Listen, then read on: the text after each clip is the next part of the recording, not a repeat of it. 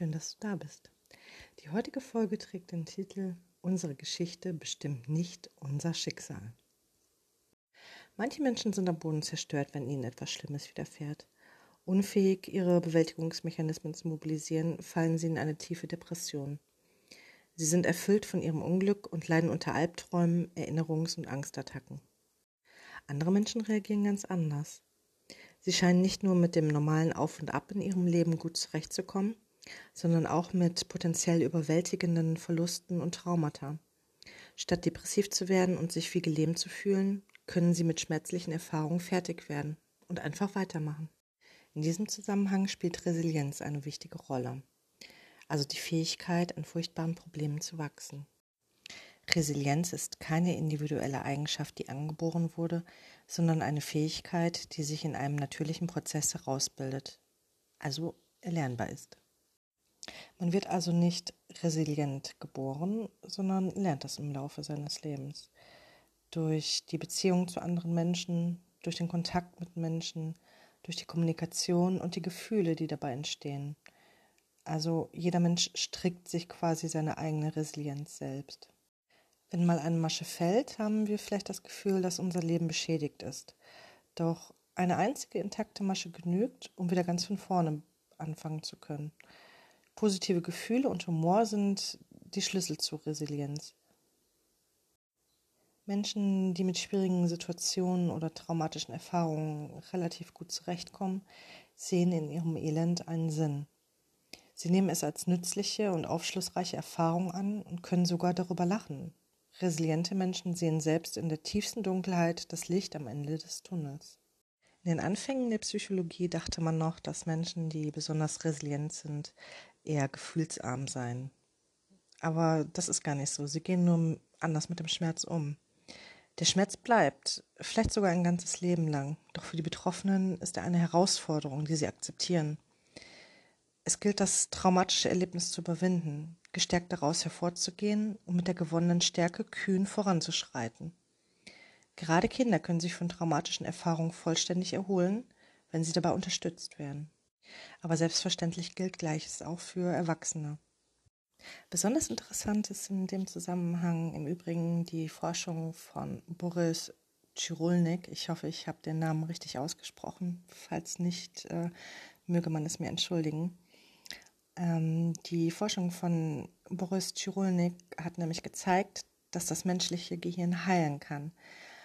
Ähm, anhand von MRT-Aufnahmen ist nachvollziehbar, dass die veränderte Gehirnstruktur traumatisierter Menschen sich bei angemessener Fürsorge innerhalb eines Jahres wieder normalisieren. Und du kannst es dir sicherlich denken, dieses Ergebnis ähm, ja, ist absolut fantastisch im Bereich der Psychotherapie ein Durchbruch, weil nämlich gezeigt werden konnte, anhand von MRT-Aufnahmen konnte gezeigt werden, also wirklich sichtbar gemacht werden, selbst für den Laien sichtbar gemacht werden, dass Psychotherapie absolut sinnvoll ist. Ähm, es gibt den einen oder anderen Menschen, der die Psychotherapie gerne so ein bisschen belächelt, sagen wir mal so. Aber die Forschungen von Boris Chirolnik haben gezeigt,